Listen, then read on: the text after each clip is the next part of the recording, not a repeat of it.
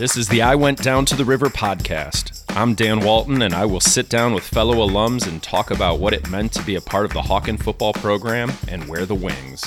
We share stories of friendship, memorable games, funny moments, and how football made us who we are. You don't need to be on a bus for these tangs. Now let's go down to the river.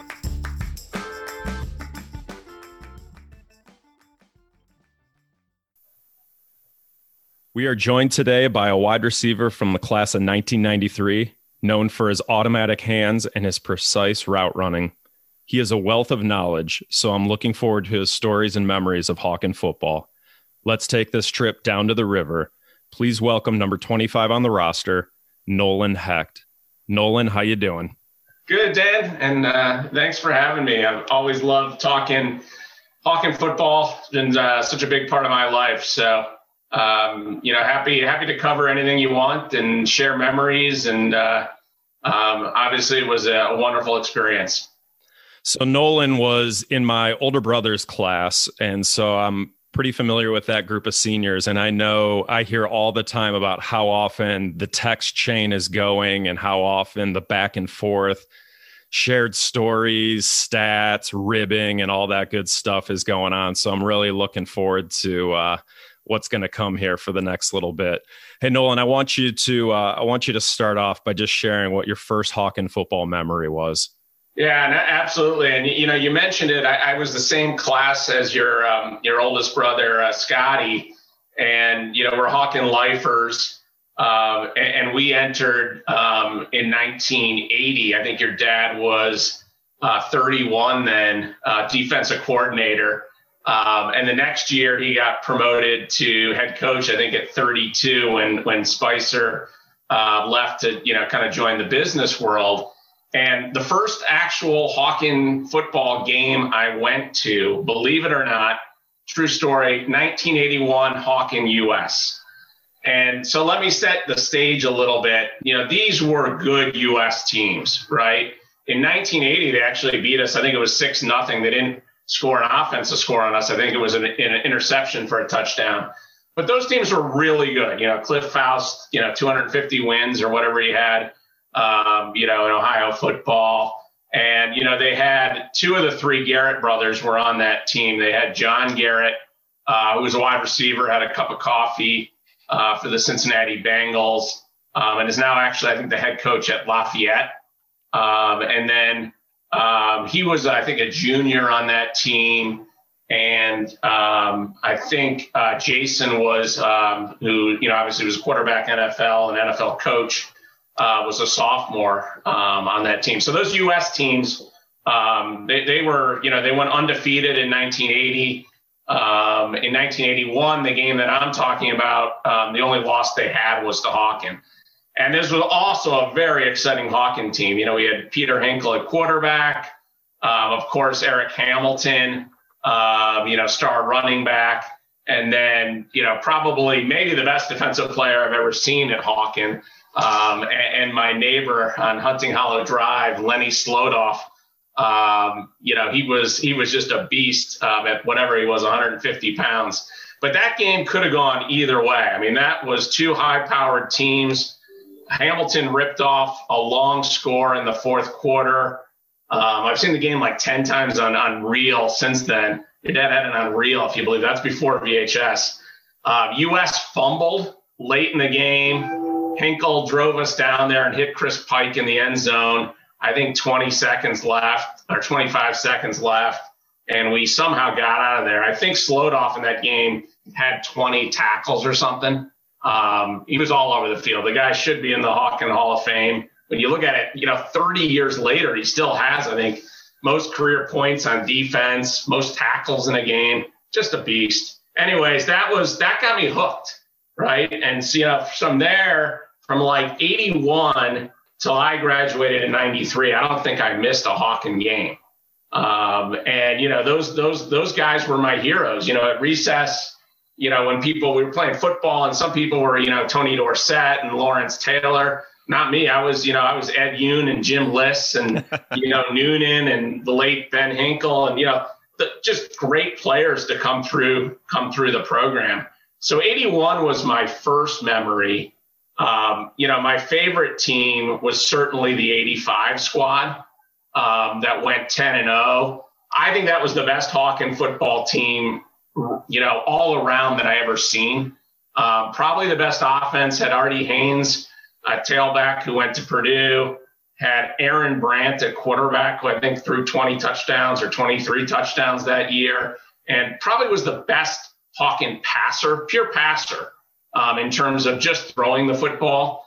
Um, you know, Kevin Slush was on that offense. OJ was at wide receiver. I mean, talk about talent. And then on defense, you just, you know, you had Liss, who was just a beast. I think he had 12 sacks that year. Uh, Noonan, you know, middle linebacker. Eddie Yoon, who was probably my favorite, one of my favorite players. I think he was 125 pounds, although they, they listed him at 140.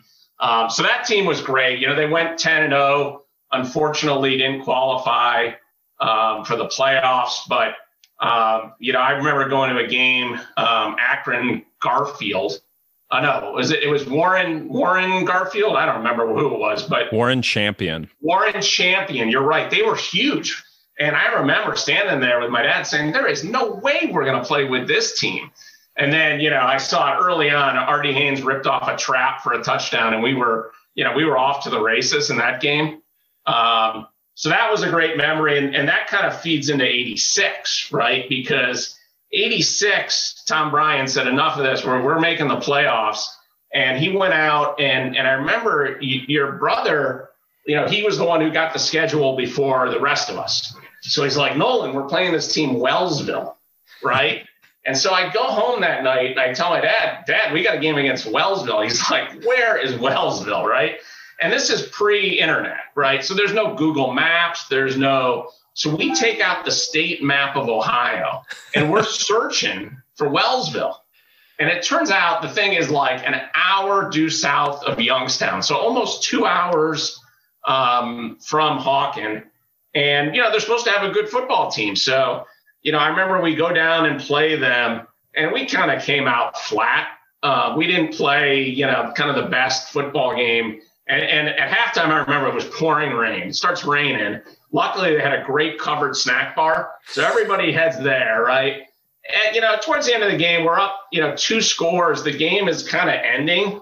And all of a sudden, Wellsville's driving. They throw an interception back in the end zone. McDuffie picks it off. And everyone's like, that's the game, right? He's going to take a knee. Hell no. He starts sprinting down the sideline. Everyone's telling him to get down. He runs it back. I think I don't know, 107 yards, 108 yards. I think 108.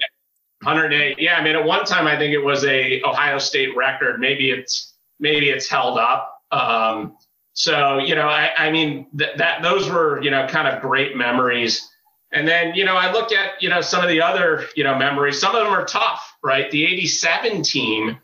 Um, you know that was the that was the nine and one team that had that game. And you know, you never want to blame things on the referees. And your dad has always harped on that. You know, take care of your own business.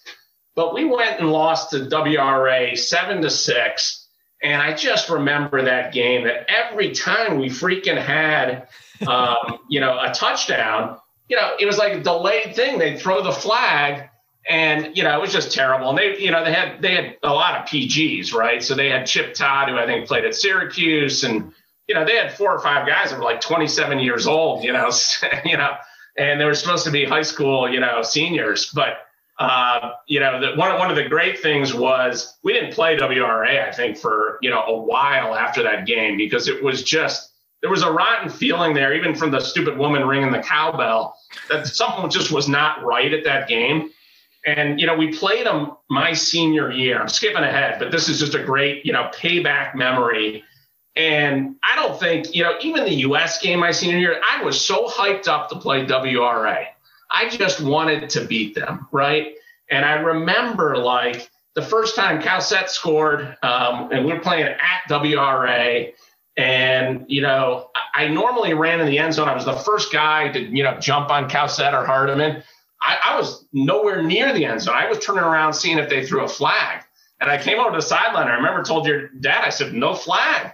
And then, you know, at, at the end of the game, we, we scored 42 points on them my senior year. And in the fourth quarter, pretty early in the fourth quarter, your dad, you know, started pulling the starters. I was like, oh, can't we get 50? He's like, no, no, that's not the Hawken way. And I was like, but that was, you know, that was, you know, that was one of the great memories. Um, you know, I think if I look at the other, you know, kind of great memories that, you know, during my playing career, and I, I was blessed. I played my sophomore year and junior year were two, you know, playoff teams. Um, but my my junior year, which would have been 91 in the football calendar, um, you know, we played a very good. I think they were ranked one in the district. Um, Akron Manchester team, uh, coached by Jim France, who I think has 400 wins or had 400 wins um, in Ohio football. Uh, and you know, the game I remember was at Stow, which was kind of wasn't too far from us and wasn't too far from Manchester, so it was packed. I mean, every seat was, and it was freezing. I spent the whole game, you know, near the heaters uh, you know, just trying to keep my hands warm. And that game could have gone either way. That was two really good defensive football teams. Um, you know, we we got we had like one sequence. I remember Cowsett ripped a power counter for about 35 yards, and then Hardiman followed it up with a trap down to the one yard line, and Cowsett, you know, dove in, and we won that game, you know, six nothing. Um, you know, of course, we didn't we didn't kick extra points. Um, we didn't kick extra points. I think from you know 81 to 93. I, you know, there was that that just was not in our you know repertoire. Um, and you know, um, but so that was you know uh, that was one of the great memories. You know, if I have to bring up a couple other great ones, junior year and senior year, we played uh, Columbus Academy. And if you remember, obviously we lost the state title to Academy. And um, junior year, you know, we had a good team. We had, you know, we had Tripp and Schaefer as captains and um, a lot of good players uh, on that squad. And we went down to play Columbus Academy. Um, and I remember it was a Saturday night, which was a little bit weird. That's that's when they played their their night games. Uh, and that was a really good academy team too. Mike Hockenadel was the quarterback who ended up um, starting three years of varsity baseball at Harvard. Um, and that game I remember was tight. Uh, we ended up winning, I think, 14 to 8 or something like that. Um, and what was great about it is after the game, you know, we had a we had a two hour bus ride back.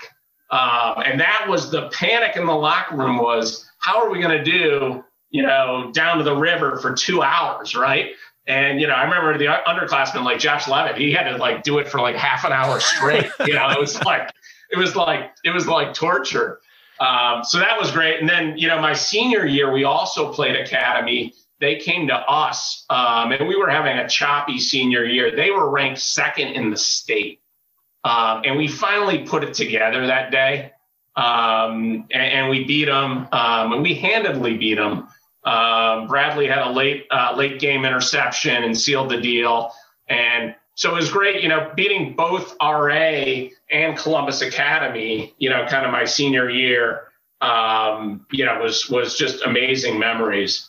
The toughest memory, and you know, every day, Dan, I go through this game in my head, you know, and it's just painful.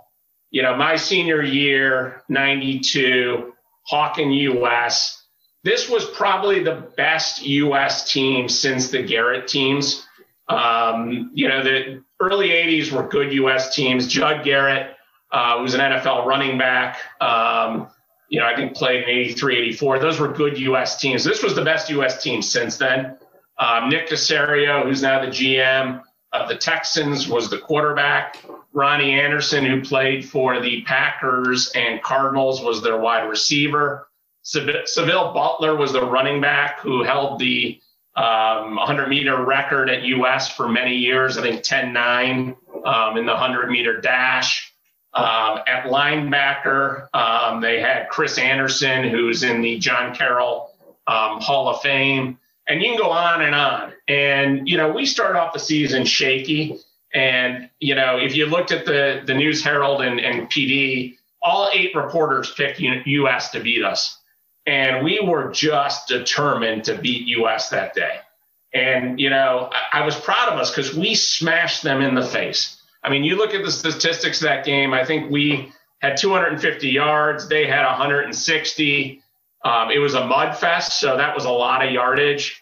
Um, probably my best game at Hawken. I think I had nine catches.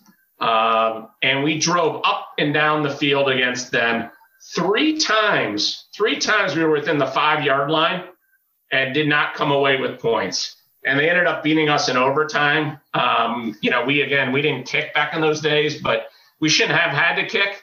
Um, and it was just one of those painful lessons where we did everything right and just didn't convert.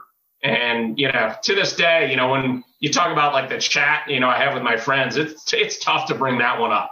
Um, you know, Hawken US really meant something in the 80s and 90s, um, and you know, hopefully one day it will again. So you know, these things go in in in, in spurts. It's a lot like um, you know Ohio State, Michigan. Um, you know, sometimes it's just um, you know uneven, but you know, yeah, I mean, probably the two best games I ever seen live was the 81 Hawken US game and the 2006 Ohio State one versus two Michigan games. Those are my two favorite right there.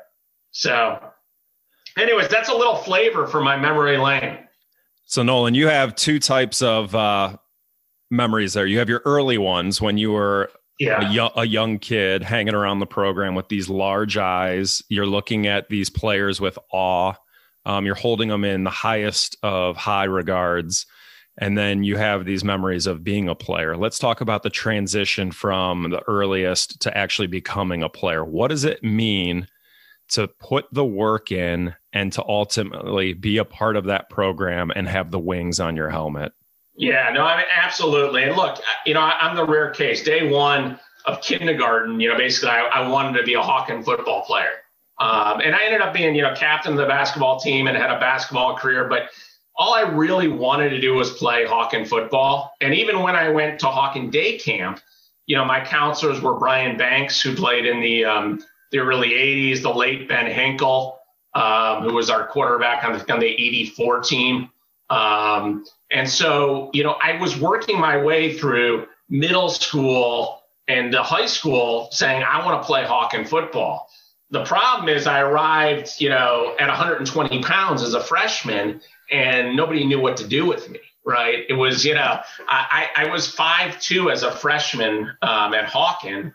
I, you know, I ended up being 5'10. So I had a massive, massive growth spurt. But, you know, one of the beauties of the Hawken program was, you know, nobody got cut, right? Everybody felt a part of the program.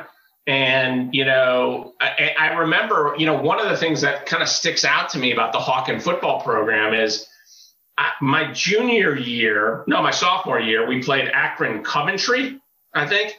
Um, yes. And we, we blew them out. I don't know, it was 40 nothing or whatever. And I ended up playing most of the fourth quarter um, in this Friday night game at Coventry.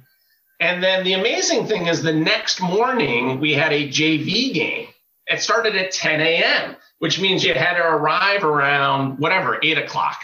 So, you know, we, we get there, you know, some of us had played the night before, but what was amazing to me is, you know, we came out for our JV game and on the sidelines, you know, you had you had Mike Carrick, you had Moskowitz, you had Twyman.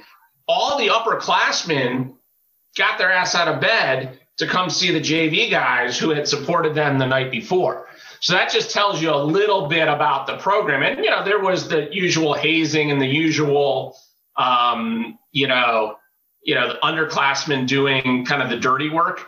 But there was certainly appreciation of, you know, we're going to pass this program down to the generations um, and, and the and the grades below us. And so, you know, I was a slow climber in terms of Hawken football, in terms of, you know, playing time. And, you know, I played behind, first of all, two great players, you know, Tony Twyman, um, probably the maybe the best pure wide receiver in, in terms of route running, hands, combination speed that Hawken has had.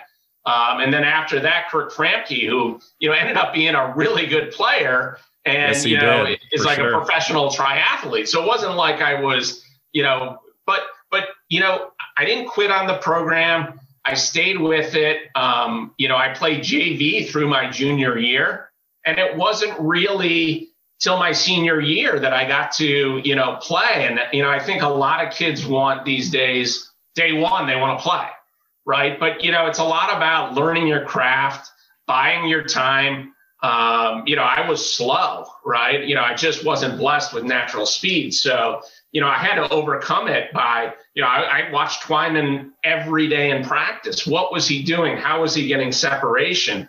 And so, you know, for me, you know, my goal was to start at wide receiver my senior year. And, you know, I put a lot of work in between that junior and senior year. I always had hands. I mean, the hands, you know, I was blessed with hands. I, I could catch anything, you know, in my direction, but I had to get stronger and I had to put in real time, um, you know, doing sprints uh, before camp. I was a counselor at the day camp. After camp, we would come work out. Um, and for me, it was always a goal to get playing time uh, that senior year. And, you know, I was blessed that, um, you know, the kind of the opportunity, when the opportunity emerged, I was ready. We, we had a three year string at the beginning of the 90s. Kirk Framke, yourself in the middle, and Brenton Lincoln just after. Three wide receivers who waited their time, had a um, couple of growing years on the JV squad, and learning under receivers that know how to handle their business, know how to lead drills, know how to be excellent examples in all that they do. And I think Framke passing it to you and you passing it to Lincoln. And then I was a sophomore, Brenton's senior year, and seeing that as well. I think the three of you just did a tremendous job of passing along those attributes of hard work, um, persistence, because it was not, like you said, easy from the get go. And so I would ask, like, what was the hardest thing for you about playing football? Was it the physical component of it? Was it the mental aspect of it? Was the patience aspect? What was it that was most challenging for you about your you know it, it, was really strength um, you know in terms of just physical strength and and you know again you know my body grew so much in such a short period of time that you know i mean i probably played my senior year at 140 you know maybe uh, which, you know, is was 5'10, 140 pounds. And, and so the strength part of of it just came late to me. Um, I was just a late grower. Mentally, I always, you know, thought I was there. You know, patience for me was easy because, you know, I always wanted to be part of this program, you know, and, you know, whether I was playing or on the sidelines, you know, it was exciting for me. Um, it was exciting for me to see you know, our 150 pound linemen, you know, taking angles and, you know, beating 250 pound linemen, right? And so, you know, I, I just remember the games, you know, growing up, you know, we played Grand Valley and, you know, they had some 250, you know, pound lineman that, you know, was going to Ohio State. And, you know, uh, yeah, I mean, I remember, uh, what was the guy, Bate, um, uh, was it Teague, Trent Bates or Teague Bates? Yes. He, he, he ate him alive. Um, yep. You know, just beat him to the gap. Um, and so, you know, there's a lot of stories like that. I mean, I don't know how big Jim Liss was. He was probably 160 pounds. Bigger in your mind of what you thought he was, but no, not. Yeah. And these guys were tiny. Slodoff was tiny. Ed Yoon was minuscule. And so, you know, and even Marcus T- Marcus Teague's my favorite player. That's my favorite player ever to come through Hawken. And you know, I, I uh, James Hardiman and I have an argument about Marcus Teague all the time. Marcus Teague's a Hall of Famer. Okay, in my mind. Yeah, keep no talking doubt, about him. Keep talking about Marcus. Let me let me tell you about Marcus Teague. Marcus Teague, the eye test. He's not going to have any stats. He doesn't show up in any any stats. You put in every Hawken U.S. game he played in. He had a key interception. He had a key jab sweep.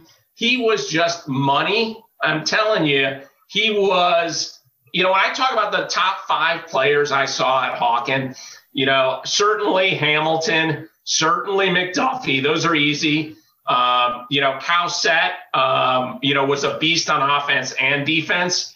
Artie Haynes, um, unbelievable player at tailback, defensive end. Those kind of four, you know, to me are, you know, special. And then I start getting into Marcus Teague is not far behind. Uh, and I really believe that. Just the eye test, not.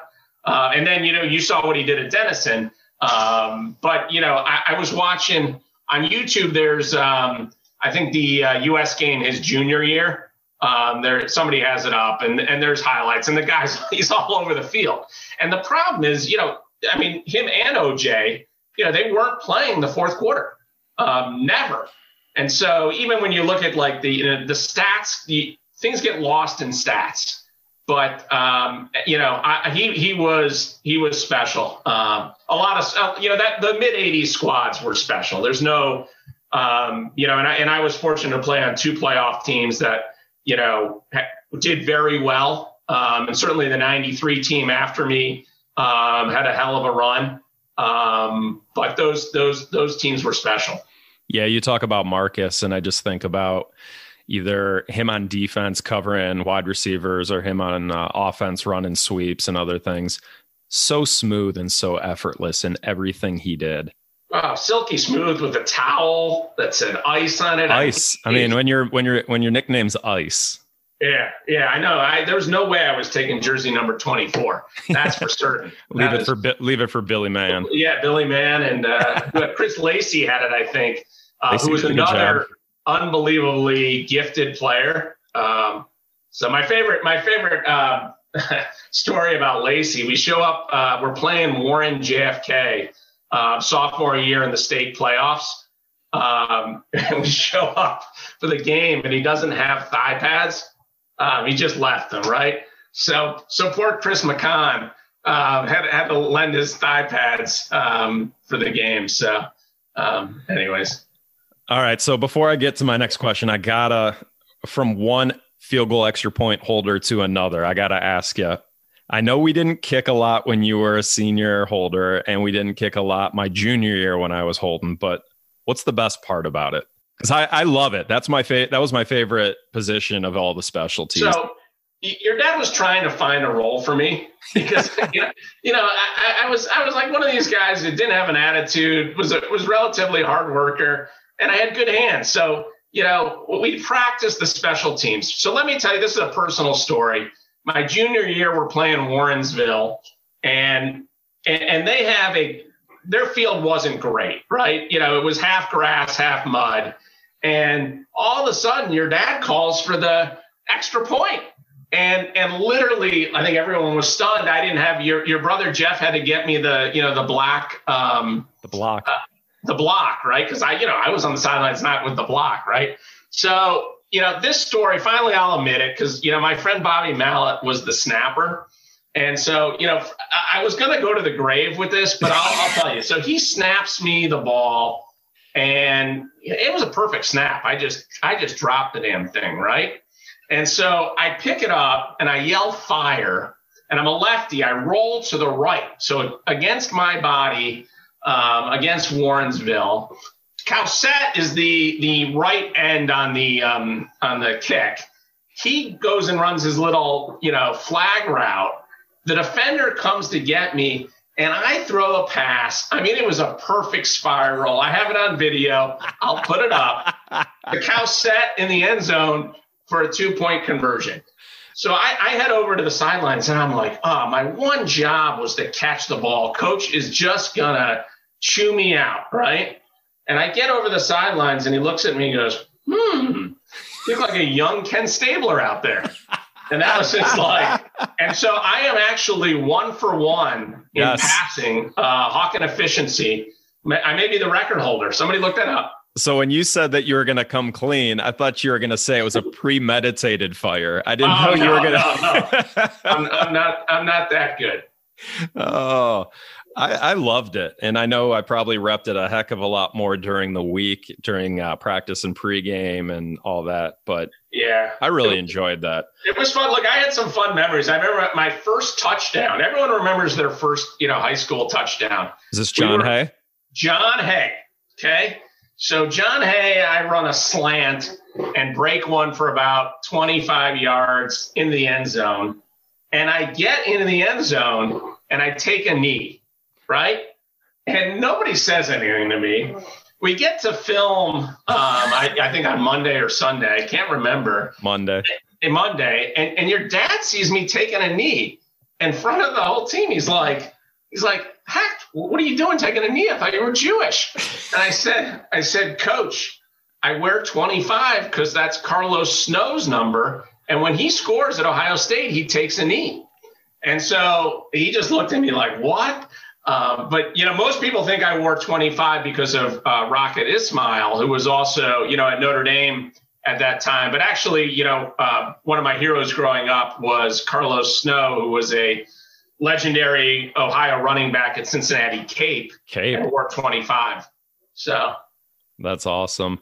Yeah. Nolan, what is your favorite tradition from your days?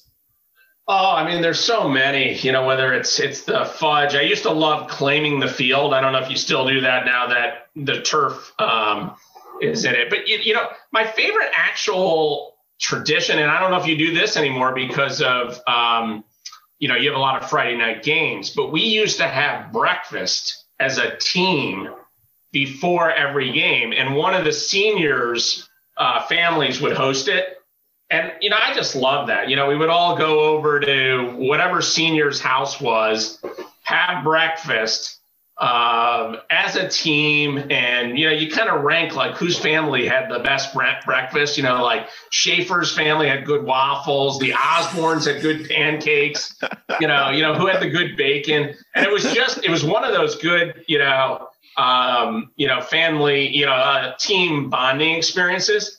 And I remember um, your brother, like, he would only ride from breakfast back in my car because he knew, like, people would. I mean, this was a bad thing. People were like racing down the road to get to the field house. And it was like, that was one of the bad things about the, the team breakfast. Yeah.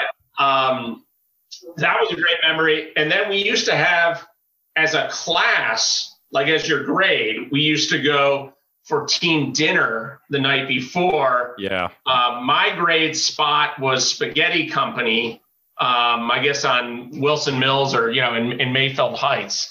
Um, and that was great. Like everyone was very particular. Like Matt Krug would only get the, the ravioli with meat sauce, like every week for, you know, eight to 10 weeks. But, you know, it, it was those, it was the, the, some of the off the field stuff, you know, was very special about the the football program you know, not just the, um, you know, the stuff we kind of did, you know, on the field. Um, and then I was fortunate, I, I, got to go on a lot of the scouting trips, um, you know, with your dad and, and coach Moses and Scotty. And, and those were some, you know, those were some fun, some fun times also. So. Yeah, for sure. The Saturday, the Saturday afternoon game was great because, like you said, the night before was sort of the spending time with your classmates. Yeah. And then waking up the following morning was the time that you spent as the whole team at that breakfast. And then you showed up. Do you remember, uh, you remember any pregame, uh, superstitions or uh, traditions that you sort of rituals that you went through on game day? Like me personally? Yeah. Did you have any? Oh yeah, sure. I mean, I, I was, you know, I, I, I, was I was very particular, um, just in the order of things. Yes. Like I, I, you know, I would put my eye black on before Steve would tape my, you know, feet. like you know, I, I, had everything was like precision.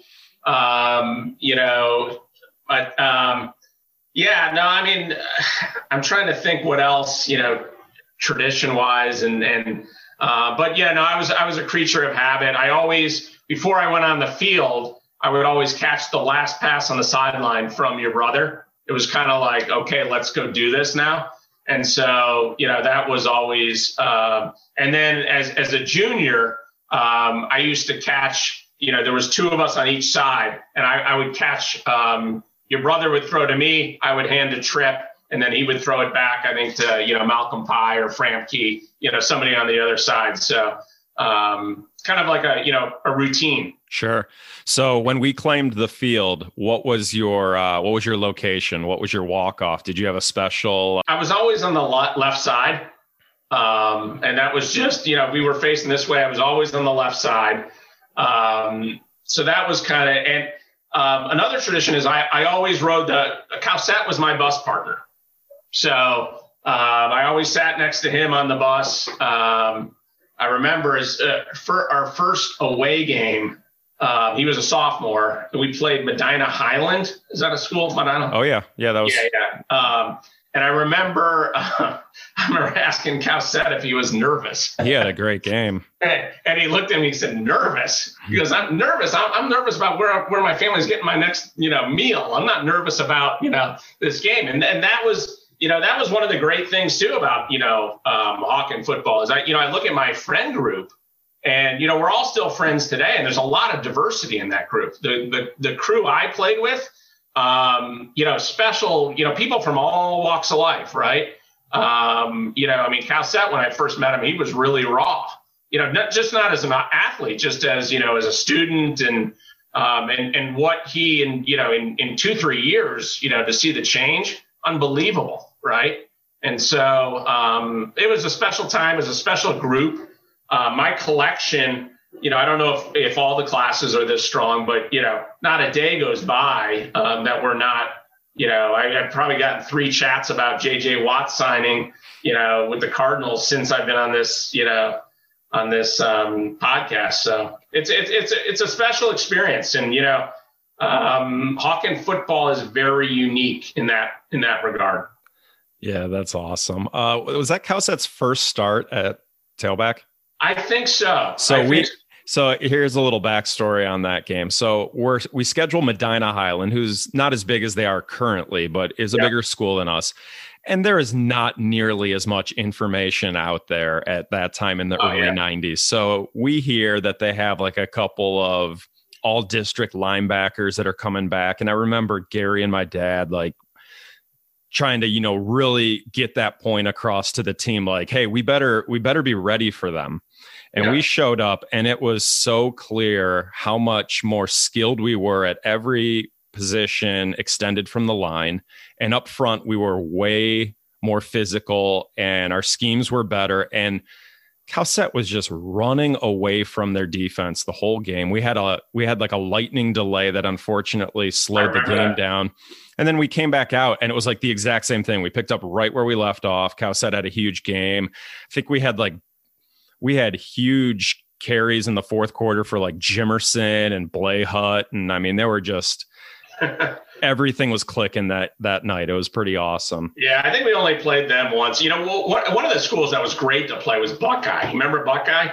Oh yeah. Uh, we had some good games against Buckeye. Um, we had you know, two well, battles with them. Yeah, one down at their place and then one up at. Uh, that was the game. Uh, one of the games where was a battle. Coach Moses got so upset he threw the chalkboard. That was the chalkboard game, right? We ended up winning that game.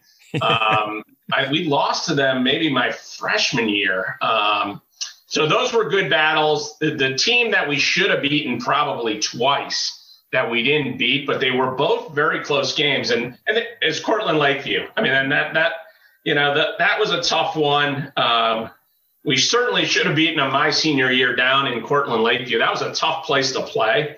Um, you know, descended field with very vertical stands. Everybody in the town was there, uh, but we should have beaten them. Um, you know, my senior year, I my senior year was the best six and four team I've ever seen. Uh, it was, you know, uh, and our, you look at our every game was tight, and we didn't give up that many points. I mean, you know, the '87 Hawken team I think only gave up 79 or 80 points in the regular season, um, but we didn't give up many either. Um, and it was, you know, we every game was the wire. Independence, Cortland Lakeview, Gilmour.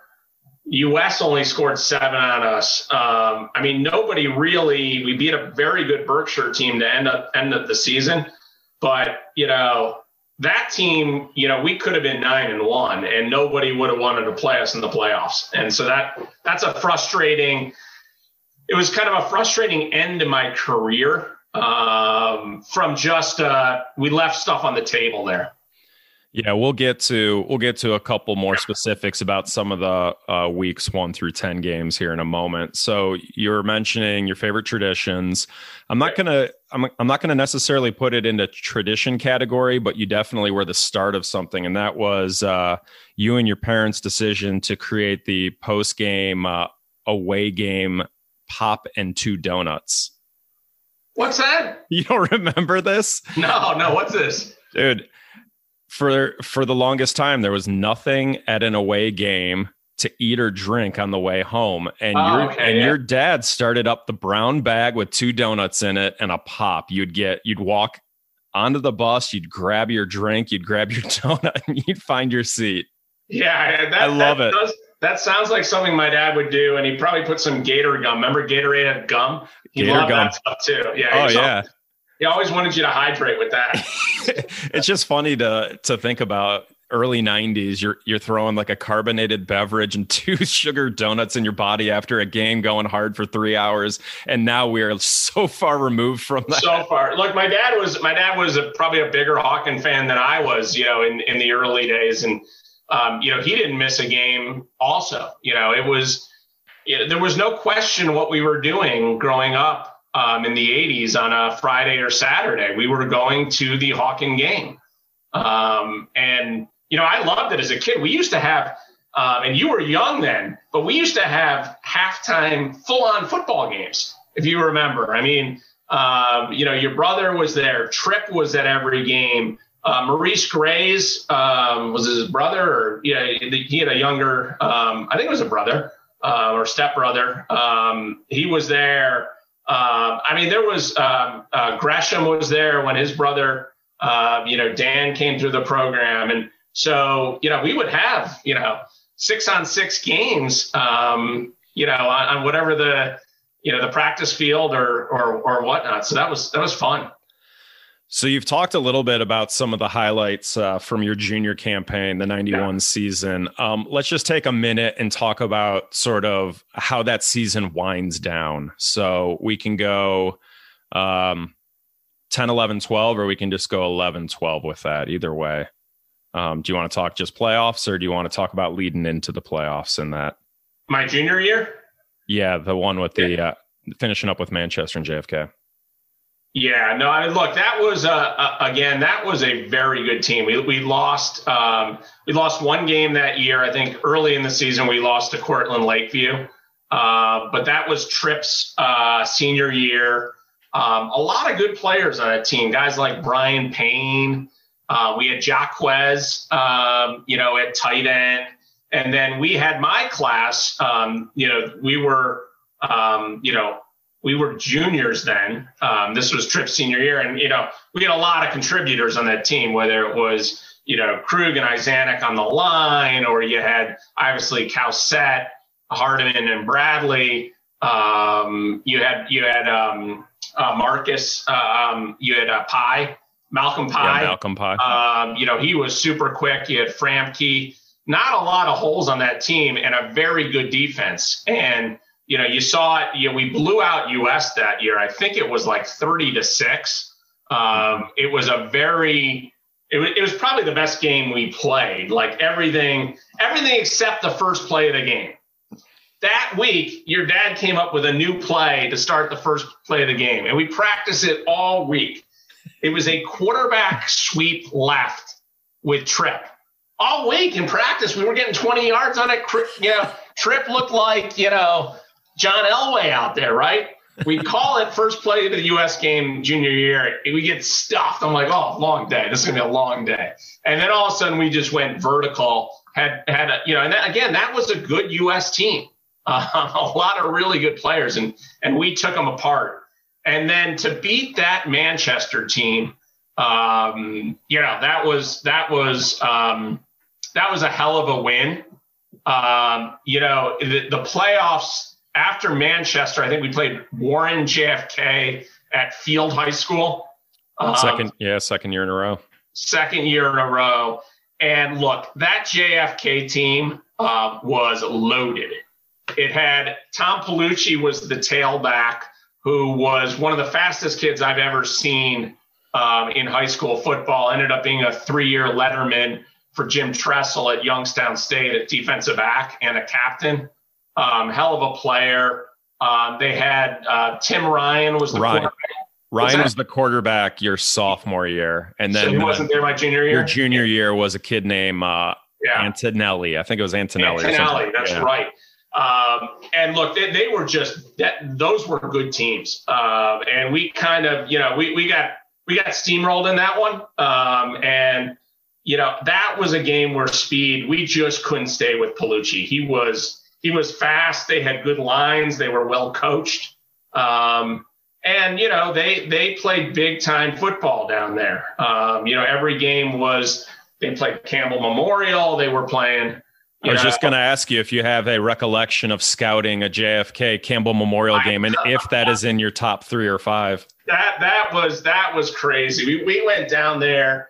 That was my sophomore year. We went down to Correct, Campbell. Yeah. The game was at Campbell Memorial. We we took one of those Hawken vans down there um, you know those those blue vans. It was me, Moses was there, your dad, Scotty. I don't know if you were. You might have been too young to be on that one, but I didn't make it. You didn't make that. But we got down there, and it was like it was around Halloween.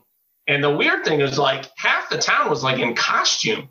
And we got out of here, and we were kind of like nervous. We kind of looked, we we stood out, you know, like we tried to blend in, like you know, we weren't scouting, but you know, we had clipboards and you know, um, and and honestly, we were kind of scouting both teams. Um, you know, both of those teams were really good. We we I think we thought we were going to play uh, Warren JFK, and we were kind of getting the the head look on them. Um, but that game was a battle, and and and Memorial stayed with JFK. Um, but you know, I'm not sure. I, have seen a running back, and you know, we saw Seville Butler who was pure speed at US. But Paolucci had speed and moves, and and he was a. Uh, if you ask, you know, um, you know Billy or Hardiman, and you know those guys were track guys, and they're like, yeah, they, will tell you Paolucci was really fast, and so, know, I, I didn't feel I didn't feel bad about that one. That was like, you know, some of these games you're like, gosh, we should have won or we could have done this. They, they were a better team that day, and yeah, and for that, sure you know, that's that's that doesn't stick in my stomach. Yeah, so the 90 91 back to back JFK yeah. postseason games. And then we had the 2000 2001 back to back Chanel games were kind of yeah. almost like mirror images because I think the 90 uh, JFK team and the 2000 Chanel teams were the two better teams. Yeah. But they were runner ups. Yeah. And then the second year we played them, they actually both ran the table and won it all. Um, but just just an embarrassment of riches all around for those uh, JFK teams that we played. Yeah. Those two back to back. Look, I, I, still don't know who would have beaten the '85 Hawken team, and maybe and maybe I'm crazy, but that team was 10 and 0. They won some tough games. I just don't see anyone beating them. They they were so good on offense and defense. Yeah, I mean, if you're uh, if you're gearing up to try to stop Artie in the running game, then where Aaron's going to go vertical and just destroy you with OJ out wide.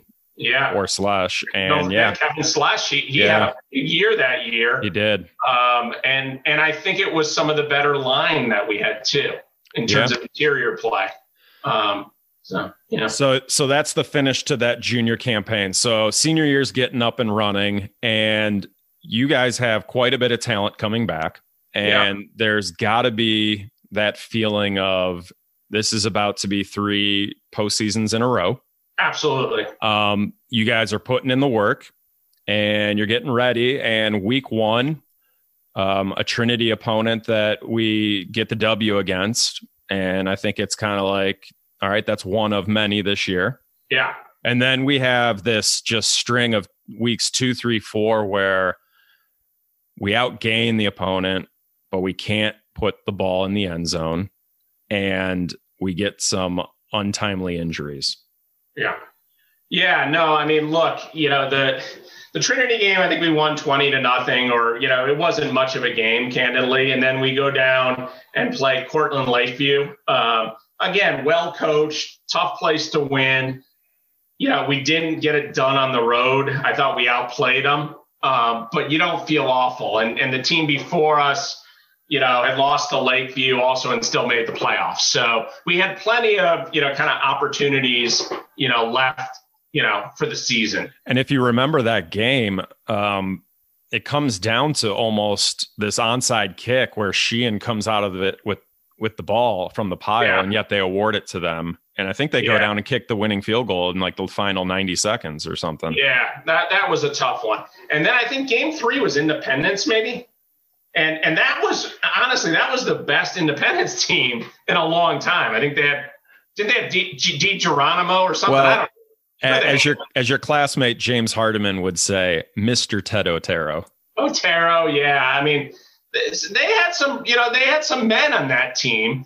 That being said, we were flat that day. I mean, that was that was probably the worst I've seen us play. We didn't move the ball on offense. We were sloppy on defense. We had penalties. Um, that was a poor Hawken performance. And I, again, it was one of these things I, I not sure what to chalk it up to. We did the work.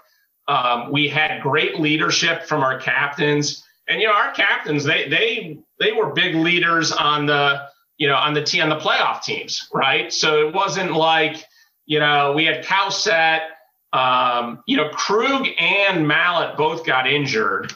Um, so you know you took you took the the Phillips kids off our our roster. But you know, those were two two real good contributors. You know, Krug started kind of both ways, uh, as did Mallett, and so you know that certainly hurt.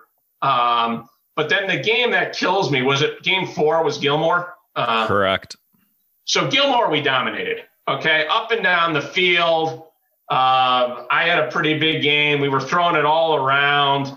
Um, they broke two big plays. J.R. Papish, um, who you know was one of the best players to come through the Gilmour program and really fast. He broke one long run, but we had a we we fumbled a jab sweep going into the end zone.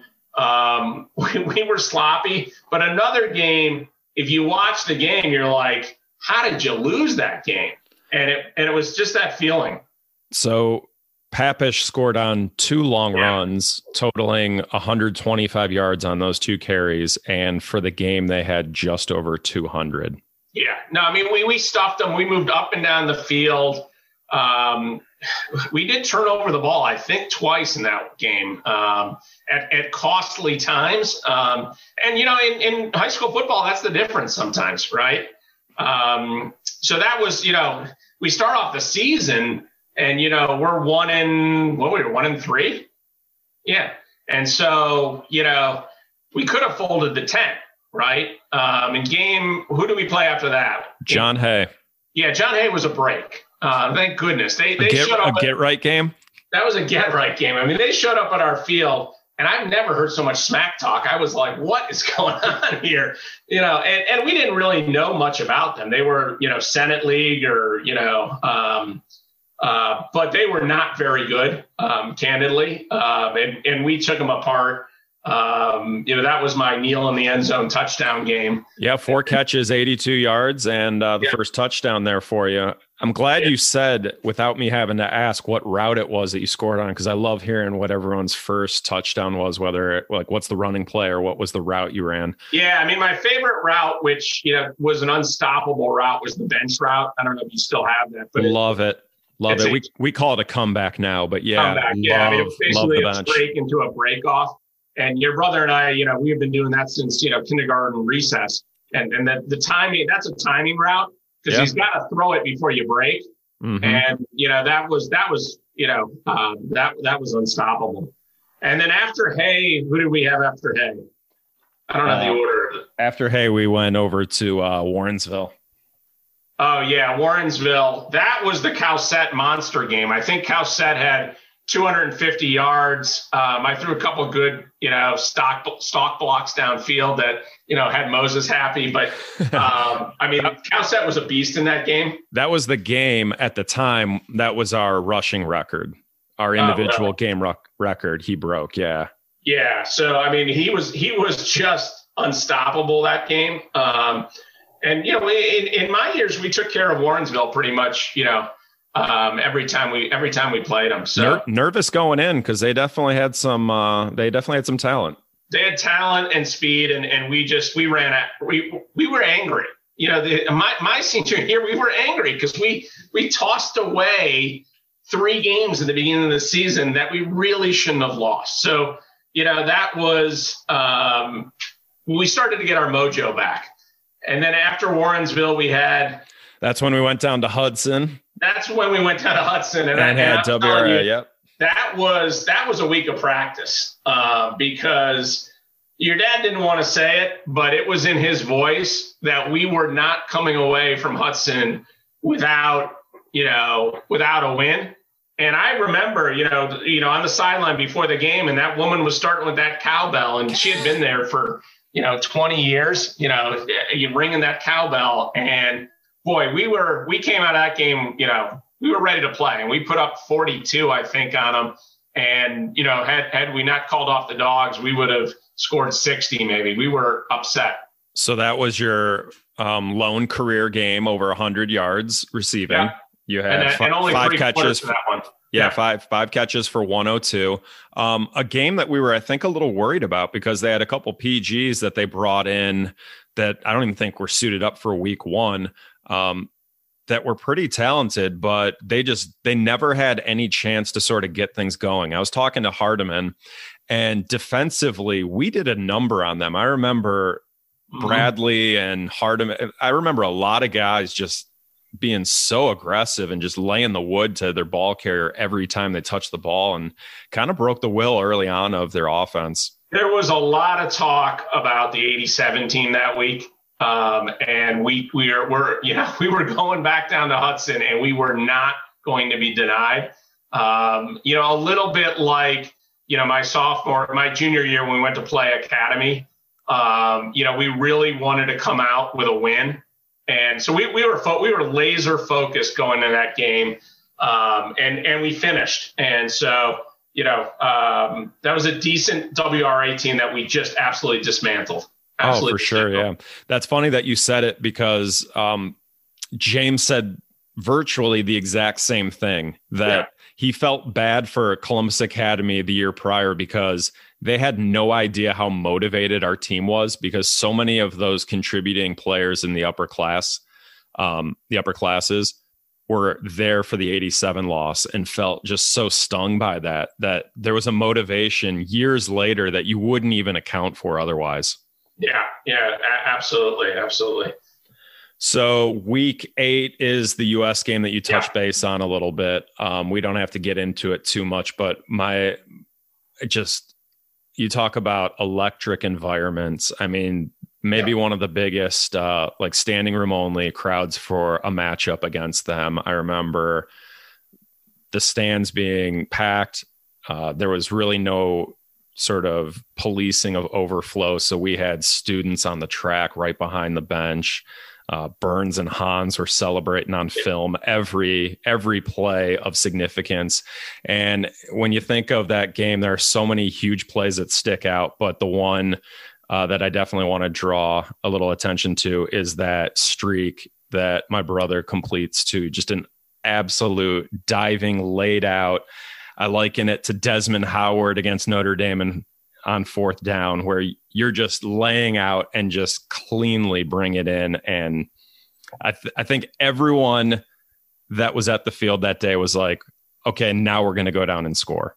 Yeah, I mean, look, we we that was an interesting game because US was heavily favored, right? They had blown out Gilmour, who we lost to, um, and, and that US team was headed for the playoffs. I mean, that was a good, you know, you had you had two guys on that team, three guys on that team that are in their college Hall of Fames, right? Between Ronnie Anderson and Allegheny and the two John Carroll boys, right? Yeah, Chris Anderson might be one of the best linebackers we've ever gone against. Absolutely. And Ronnie Anderson was, you know, he was silly good. Um, I think he averaged over 20 yards a catch that year and led the area. And don't forget, you had Jaravicious um, in the area that year too. So, um, so, but the but the thing is, US was motivated too because we had beaten them 30 to six the year before, or whatever that game was, right? And this was their year, and they had beaten us soundly, you know, in seventh and eighth grade football with that class, right? And so nobody gave us a chance, and we really hit them in the mouth. I mean, we moved that ball up and down the field, you know, 250 yards or whatever we had. Doesn't sound like a lot, but when I'm telling you, the field was so muddy, you couldn't really run the ball. It was actually easier to pass the ball. Um, I think we held them to 160 yards that day. You'll, you'll have to look that up. 149. We held them to. Yeah, I mean, we we we absolutely won both lines of scrimmage, and we won out wide. Um, they had Joe Jarrett uh, Joe Gerbasi was trying to guard me, who was ended up being a very good baseball Gerbasi. player. Was it Gerbasi? Yeah. yeah. But he couldn't guard me that day. I was unbelievably motivated. And, you know, the, the play you're talking about, it was a. Yeah, walk us through that a little bit. Yeah, I mean, it was, it was, you know, it was a streak. Um, and, you know, they were playing me about eight yards off the ball. I just got a clean break, ran the perfect route. Your brother laid it out for me and, you know, I'm not the fastest guy. You know, most guys would, Twyman would have caught it and run into the end zone, right? I actually had a dive. Um, again, I had very good hands. You know, I'm not, you know, I'm, I'm not, I was blessed with that. Um, laid out, you know, full, full, full body laid out. I think I caught it at maybe the 20 or I don't know. We were, we were heading, um, heading that way. And the crowd was going wild. I mean, people were jumping, and and again, people were right on the sidelines. I, you know, the days of like, you know, five yards back. Oh, Burns and Hans were running up to. Uh, yeah, uh, I thought so, they were going to take the field and congratulate you. They right, were that close. So, you know, we're we're heading in right, and you know, I can't remember if that was the second or that might have been the third time we got within the five yard line and didn't score, and it was just you know, it was one of those things you kind of felt like every time you got down there and didn't score, you kind of got this eerie feeling that, boy, this isn't going to end well, right? Yeah. And, you know, we didn't kick, and I don't blame, you know, we, we just don't kick. You know, it's Hawken football. We don't kick. Who was right? kicking that year? Don Kelly? We had Don Kelly. As a sophomore? That we had Chang, but we weren't kicking. You know, I mean, it's, that's yeah. You know, it's you know, we probably could have gotten a play. You know, Marsh wasn't going to lend us a soccer player, so you know, we, we we had to we had to go for it. But it wasn't, you know, that that was Hawken football, right? You you went for the two points, and you know, normally we scored on the two points, but you know, I think once they stopped us at the one yard line. Um, you know, and, and look, as you, as you get to the red zone, it gets harder, right? And so, um, you know, hats off to US. Um, you know, they stopped us three times. In overtime, um, that kid Eric Myrick caught a touchdown from um, Caserio, um, who we, we, basically held in check all day. Um, and then, you know, we didn't we didn't convert, and they ended up winning. but painful. I mean, 149 yards we held that offense. When you think about it, Seville Butler, Caserio, Anderson, Chris Anderson also played fullback on offense. Alec McClendon at tight end. That was a good U.S. team.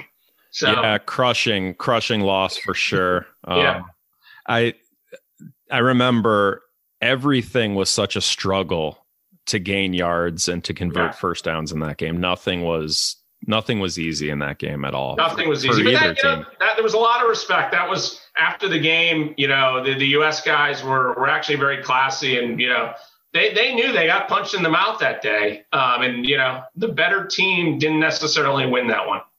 For, yeah, for sure. So we're sitting at four and four going into yeah. week nine. Uh, Columbus Academy, a good Columbus Academy, a state ranked top two or three uh, yeah. team comes up to our field on Saturday afternoon. And I think it's kind of like how how are we going to uh, how are we going to show up? Because uh, that was a tough loss the previous week. We're sitting at four and four. Playoffs are not looking good at all. And uh, here's a here's a pretty special team that comes up with, as you referred earlier, a extremely talented quarterback a uh, a good tailback, a young fullback who ended up at Stanford and Maxwell Stevenson. Uh, mm-hmm. Uh, just a, just a good team all around, and that is one of the more memorable games. Um, I I just that game was so, you know, we showed up and played the way that your class was capable of playing which Absolutely. is which is pretty special when I just referenced that this is a top two or three in the state ranked team that came and we went toe to toe with them. And I, I, I find this stat amazing. You know, 274 to 276. That's total yards. Um, mm-hmm. Just good defenses, just matching, you know, offense yard for yard. And so they score first, they go up seven.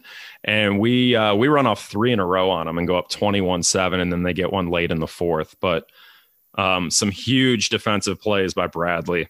Yeah. In the, in the second half, uh, huge interception inside the red zone, and then a play where ball carrier gets stood up and he just rips that ball out, pops it right up above everyone's head and comes down with it. And uh, well, look, there was game. a lot. There was a lot of character and a lot of leadership on, on, on, you know, on my senior year team. And you know, I said it again. We probably deserved to be nine and one.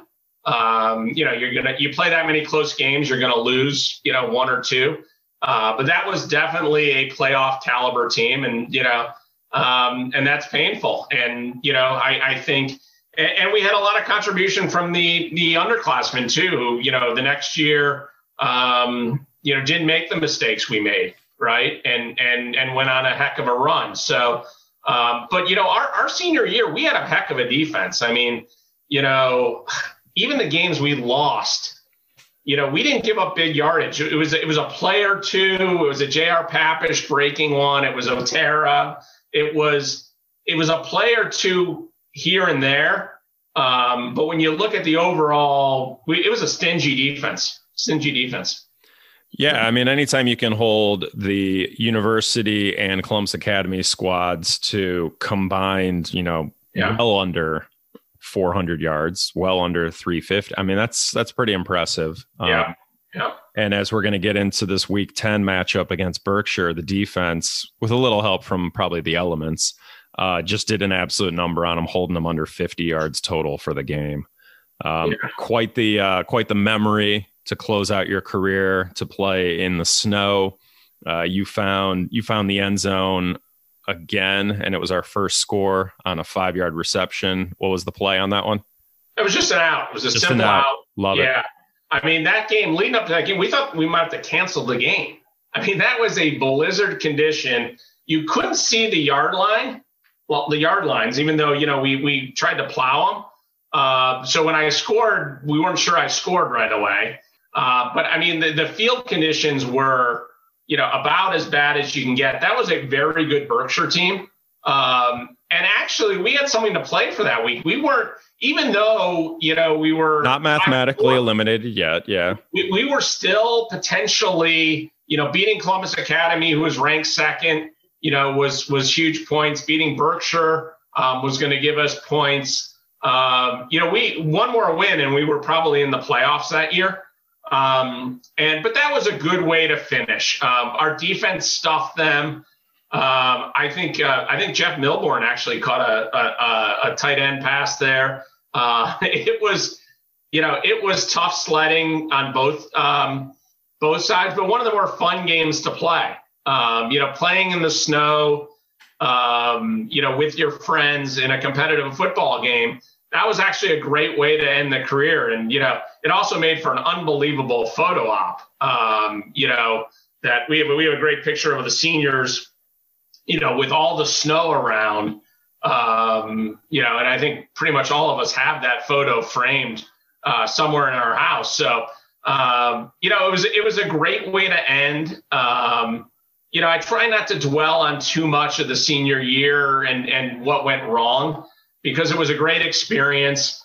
You know, I was blessed to, you know, be part of, even though I didn't play too much, you know, two state playoff teams, um, state of Ohio. Um, and back then it was it was a lot harder to make the playoffs even back then. I think now they've opened it up, um, you know, even more. In the early '80s, it was impossible. Even if you went undefeated, you had to have the right mix of teams. Yeah. I think only four teams from a two from a re- two from a region. Yeah, two from a region. It was you know it was it was kind of comical. Um, you know, now it maybe has swung back the other way where it's almost a little bit too easy. I don't know. You can you know be the judge of that, but um, you know, we I, would, right I wouldn't say too easy yet. Um, yeah. This past year, because of COVID, they allowed everyone to qualify. Yeah. Because everyone's season was going to be shortened. Um, I don't know if they're going to change it going into this upcoming year, but they were talking about changing it from eight to twelve. So yeah. they're they're getting to the to the point where they're letting more teams in because it's the only sport where you don't automatic qualify. Every other sport right. in the OHSAA, everyone qualifies whether you're undefeated or winless. Yeah, yeah. So you know, so I was blessed. I was blessed to play on you know, on, two playoff teams, play with great people. Um, you know, my, my football, you know, buddies are still, you know, my best friends these days. So, even though we don't see each other, you know, we we talk every day. So, um, you know, we we argue about you know who should be in the Hall of Fame. We argue about you know about the Browns and you know usual stuff. But um, some great memories there. Let's take a pause for this week's Ask Coach segment. If you'd like to be a part of the Ask Coach segment, visit the I Went Down to the River Instagram account, and there you can submit your questions. This week's question is submitted by Kirk Lintern. Kirk wants to know why were they called 5%? Thanks for that uh, question, Kurt. Uh, we've had that a long time in the program, and uh, I think it's a it's a rather simple, straightforward kind of an answer that uh, that I picked up very early in my coaching career. And it refers to the simple fact that uh, whenever you ask a group of people, no matter what that is, to do a certain thing, you will find that uh, there's always 5% that they'll like they procrastinate and they don't get it done or they just don't care to get it done. And so there's always a 5% and in in football it was uh, obviously directed towards the things that we had to have done to get ready for the game. And you know you, you work on the whole group so that you don't uh, we always say you don't want to be a member of the 5% club. So pay attention and let's study and let's get ready for the game this weekend and now back to the interview. All right, so that does the 1992 senior senior campaign. Um, good job uh, walking us through that with some of the highlights and uh, some of the memories from that. Um, yeah, six and four team that super close to being a couple more W's there in that column, um, but uh, a good group. We're gonna move on. Let's uh, Sure. Let's let's get you on a quick fire two minute drill, okay? I'm ready, I think. I'm glad that you answered. The first one was going to be about the jersey. I did not know it was Carlos Snow. I was definitely in that category that thought it was uh, Rocket Ismail. Yeah, so. you know, the, the, Rocket stuff all came. Um, you know, obviously he had an unbelievable year. Your dad used to call me. You know, we used to run sprints at the end of practice, and that was never you know, I was always exhausted because receiver, you run all practice, right? Yeah. And your dad used to say, you're running like a 57 Studebaker. and, and, I and I never knew whether that was a compliment or not, but I figured it wasn't. And and and Moses told me that was a slow car with a slow engine. So um, you know, people picked up on it, and they they you know they they started calling me Rocket because I was wearing 25, kind of as a as a as more of a dig, um, and it kind of just stuck. I mean, it, it, grew because at some point there's a Tor- Toronto Argonauts jersey that yes. came about. that that was that was purchased somewhere along the way uh, when I went to Toronto, and uh, so I became a I became an Ismail fan, even though I hate Notre Dame. Um, you know, 25 was just my number. Um, Carlos Snow wore it. Um, you know, the quarterback at uh, at whatever that Petersburg Springfield, yeah. he wore it. So. Um, you, who I think we played in '86 or I don't know. '86, yeah, '86. Yeah. Um, so that that was kind of my number, and and it wasn't it wasn't a number that was widely worn at Hawken. Um, you know, prior to me, a few people. No, not many. Yeah, yeah. All right, ready? Yeah, I'm ready. All right. What upper cl- what upperclassman had the biggest impact on you? Oh, definitely, def- definitely Twyman. You know, and, and certainly in, ter- in terms of football, because you know, I got to watch him, you know, every day and and and watch his kind of craft. Um, and and you know, he, he was, you know, Twy was one of those guys where you, you even when you did, he you didn't think he was working hard, he was working hard. Um, and and I think he was a sneaky hard worker, and he made himself, you know, he was he was blessed as an athlete, but he made himself into a great football player. Right. I think uh, I don't know. At one point, he had the most interceptions in Hawken history. Um, Still you know, does, yeah. Yeah, yeah, one of the one of the best uh, free safety center fields we've yeah. had. He had he, he had his senior year was one of the best single seasons I've ever seen somebody put together on both sides of the ball. For right? sure. I mean, it, it was a great. So he, he probably had the biggest impact, certainly.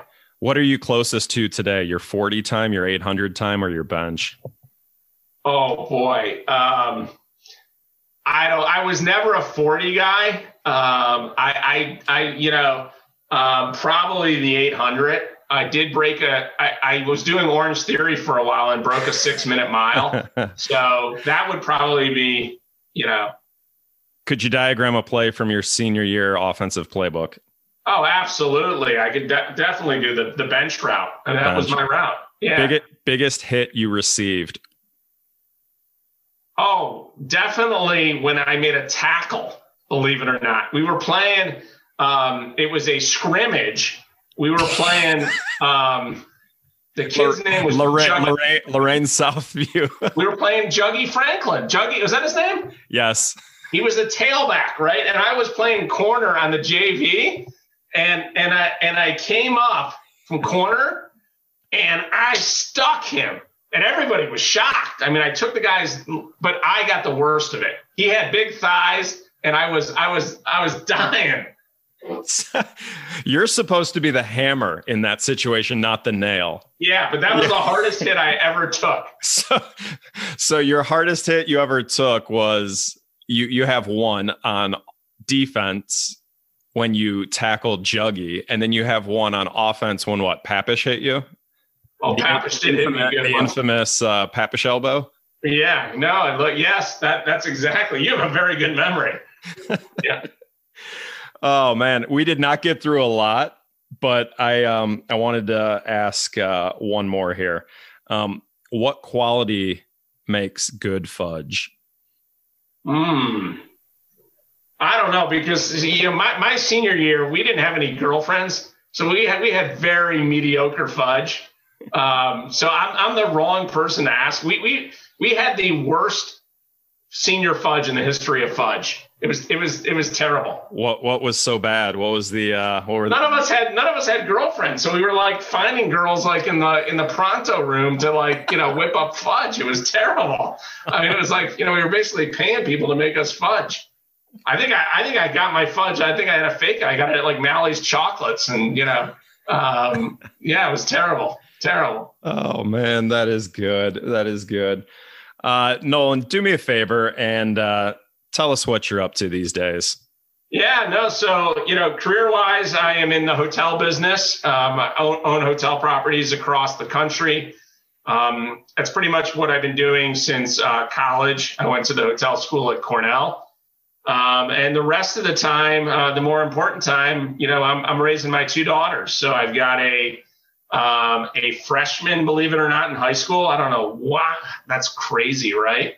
Um, and she's talented in the in the arts and um, plays guitar and does theater and I don't know where she gets it from. You guys have heard my voice. Um, and then uh, my younger daughter's in sixth grade. Uh, she's an athlete. Um, her best sport is probably lacrosse, um, uh, which is big up here, and she also plays uh, soccer. Um, and so those are those are her kind of passions. Um, I'm an assistant lacrosse coach on the town team.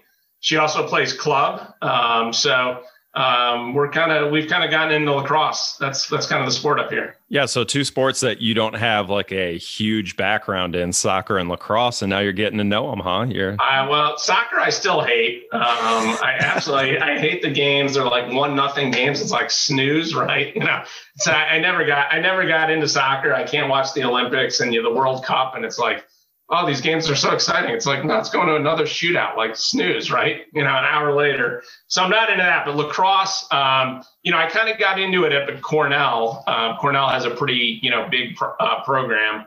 Um, and, you know, I like the sport, uh, both on the men's and, and women's side. And, you know, I played at Hawken football, uh, basketball, and I played baseball through my junior year. Um, but I always said, I would have played um, certainly lacrosse had they had it um, at Hawken. So you mentioned Cornell, where you went to school, um, yep. and you were a member of the sprint program. Yeah. Talk to talk to us a little bit about what sprint football at Cornell and some of the Ivies look like looks like because I don't think uh, a lot of people know many of the specifics about just how legit and how serious it is and what goes into that. Yeah, no, I mean there, there's now I think there's I don't know seven or eight schools that are are playing now, um, and there's a weight limit. You got to weigh under 170 pounds.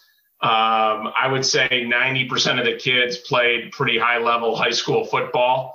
Um, it's a game of quickness. Um, you know, Cornell's had a team for a while, um, and I was able to play all four years there.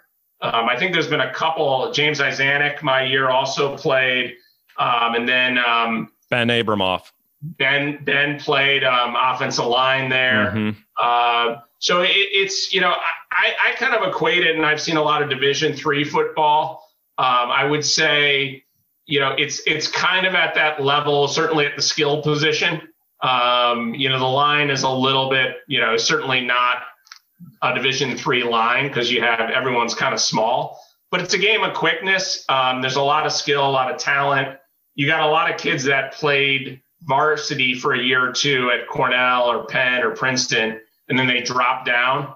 Um, and Army and Navy, uh, who typically are the powerhouses in sprint football. Um, so you get a lot of you know pretty quality kids um, come through the program. But for me, it was just a way to kind of extend you know my my high school career. Um, and I thought I was kind of done after basketball at Hawken. And and you know when I got into Cornell, this was kind of an added bonus. Um, so it was fun, you know, certainly traveling around to the different schools, whether it be Penn, Princeton, um, you know, the Naval Academy. I remember my, my first game was at uh, Michie Stadium in Army. Um, and, you know, they've had like four Heisman Trophy winners. Stadium has an unbelievable amount of, of tradition. And, you know, one of the things I was not ready for, I, I was stretching in the, um, in the, in the pregame warm up and they they shoot off cannons um, at the field, and all of a sudden they shoot off a cannon. I'm like ducking, and and and and my coach looks at me and he says to the whole team, "I think Heck just uh, peed in his pants." And I was like, that was that was that was you know my freshman year in Army, um, and so so it was a great experience for me. And and you know, look if there's any any kids looking to get into it from the from the Hawken program, I, I highly highly encourage it. So. Do you have a good uh, quarterback while you were there to get the ball to you? I did. I, I had a um, a kid Tim Hedges who played at um, Columbus. Uh, was he from Arlington? Um, so he was upper, a three upper Arlington. Upper Arlington. Yeah. He was a uh, two or three year starter in high school. Um, originally was going to play varsity football at Cornell, and um, you know got there, and you know the quarterbacks were six three and six four, and he was five ten. Um, but he could really play, um, and so I was I was blessed, um, you know, to to get the ball from him. How how much uh, how much prep and how much scout was there for each opponent, or was it just like practice and get as as good as you can at your stuff, and then show up and see how it translates against another team? Yeah, I mean the, the scouting was was pretty much similar to you know what we did at Hawken. I mean we, we practiced every day, and then one day you would have film, you know, watching um, you know the other teams. The nice thing about the league was pretty much every year everybody ran the same offense they ran the year before. Uh, there wasn't a lot of you know ingenuity there or new offensive coordinators or um, you know well, uh, that's uh, so, the, the staffs are probably staying put because you're not really uh, jumping to the next sprint level up on the coaching tree. Exactly. So you didn't have, you know, my coach had been there for 30 years. You know, you didn't have a lot of.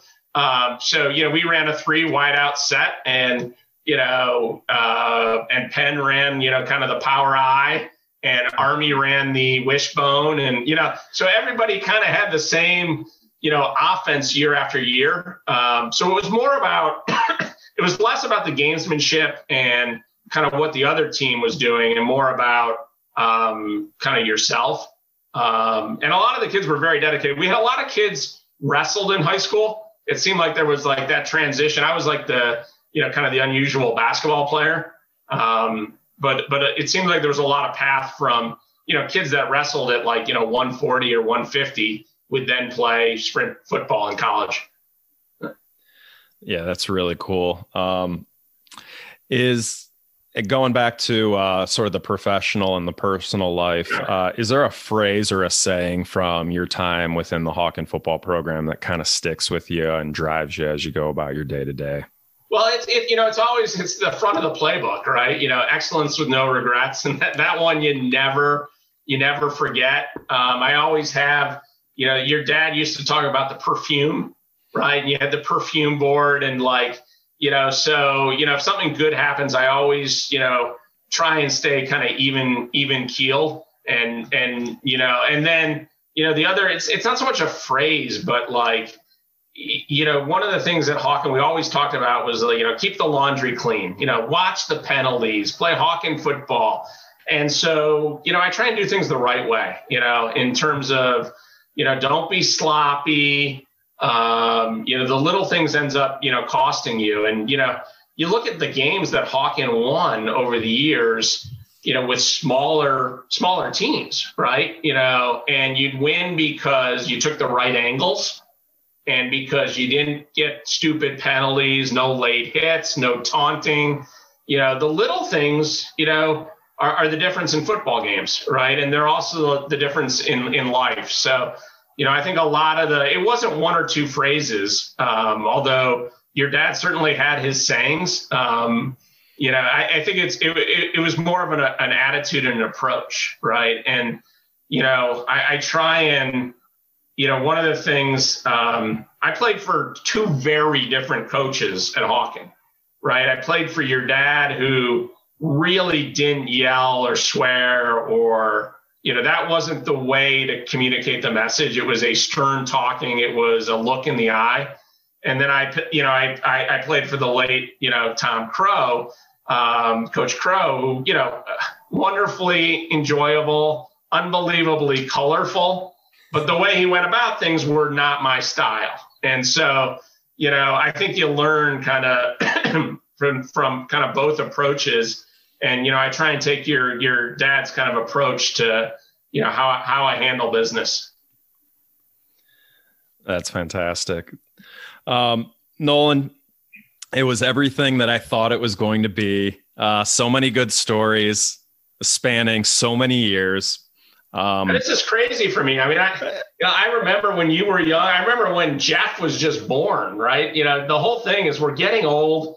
Um, the great thing is we, you know, we have these memories, and you know, it's hard to remember. I can't remember 81 versus 80, you know, five, and you know, all these years. Um, but it, the, the whole program was fantastic. The, the the people that came through it, and you know, look, I'm proud of what you guys are doing now. You know, you're rebuilding the program. It takes time right? And you know, um, and and and it takes a commitment from the whole Hawken community, right? It's not you can be as good a coach as you want, but you know, you need players, you need the right kids, um, and you know, this isn't you know, you know, France at at at Manchester. One of the things that impresses me about his 400 wins is he never had a losing season, right? You can't do that at a private school because you don't you don't control admissions. You don't control, you know, kind of the, the youth programs leading up into the high school. Um, and so your feeder. Um, and so, you know, I think we're doing it the right way. Um, I think, you know, um, from my understanding is we have some talent, you know, in the program and it's young.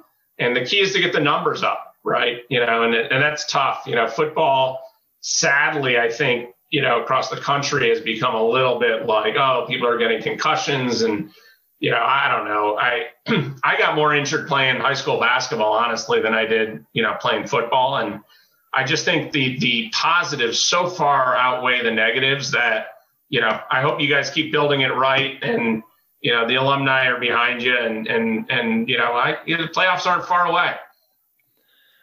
For sure, this guy's coming all the way from New York, and he's he's got uh, he's got his uh, pulse Look, check. Make, he's got his check on the pulse. You make the playoffs all not not a playoffs, a COVID playoffs where everyone makes the playoffs. you guys make the playoffs.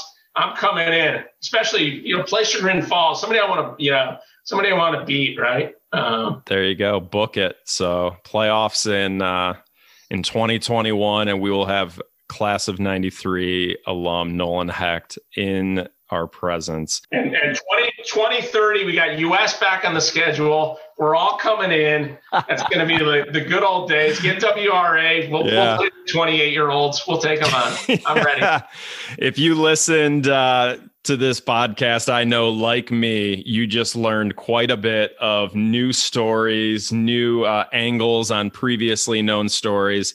And that was only going to happen on this trip down to the river with Nolan Heck. Nolan, Thank you so much. Thanks, Dan. My pleasure. Thanks for spending time with us today. Please subscribe wherever you get your podcasts. Tell a friend and spread the word. And until the next episode, like my dad always says, good night, Irene.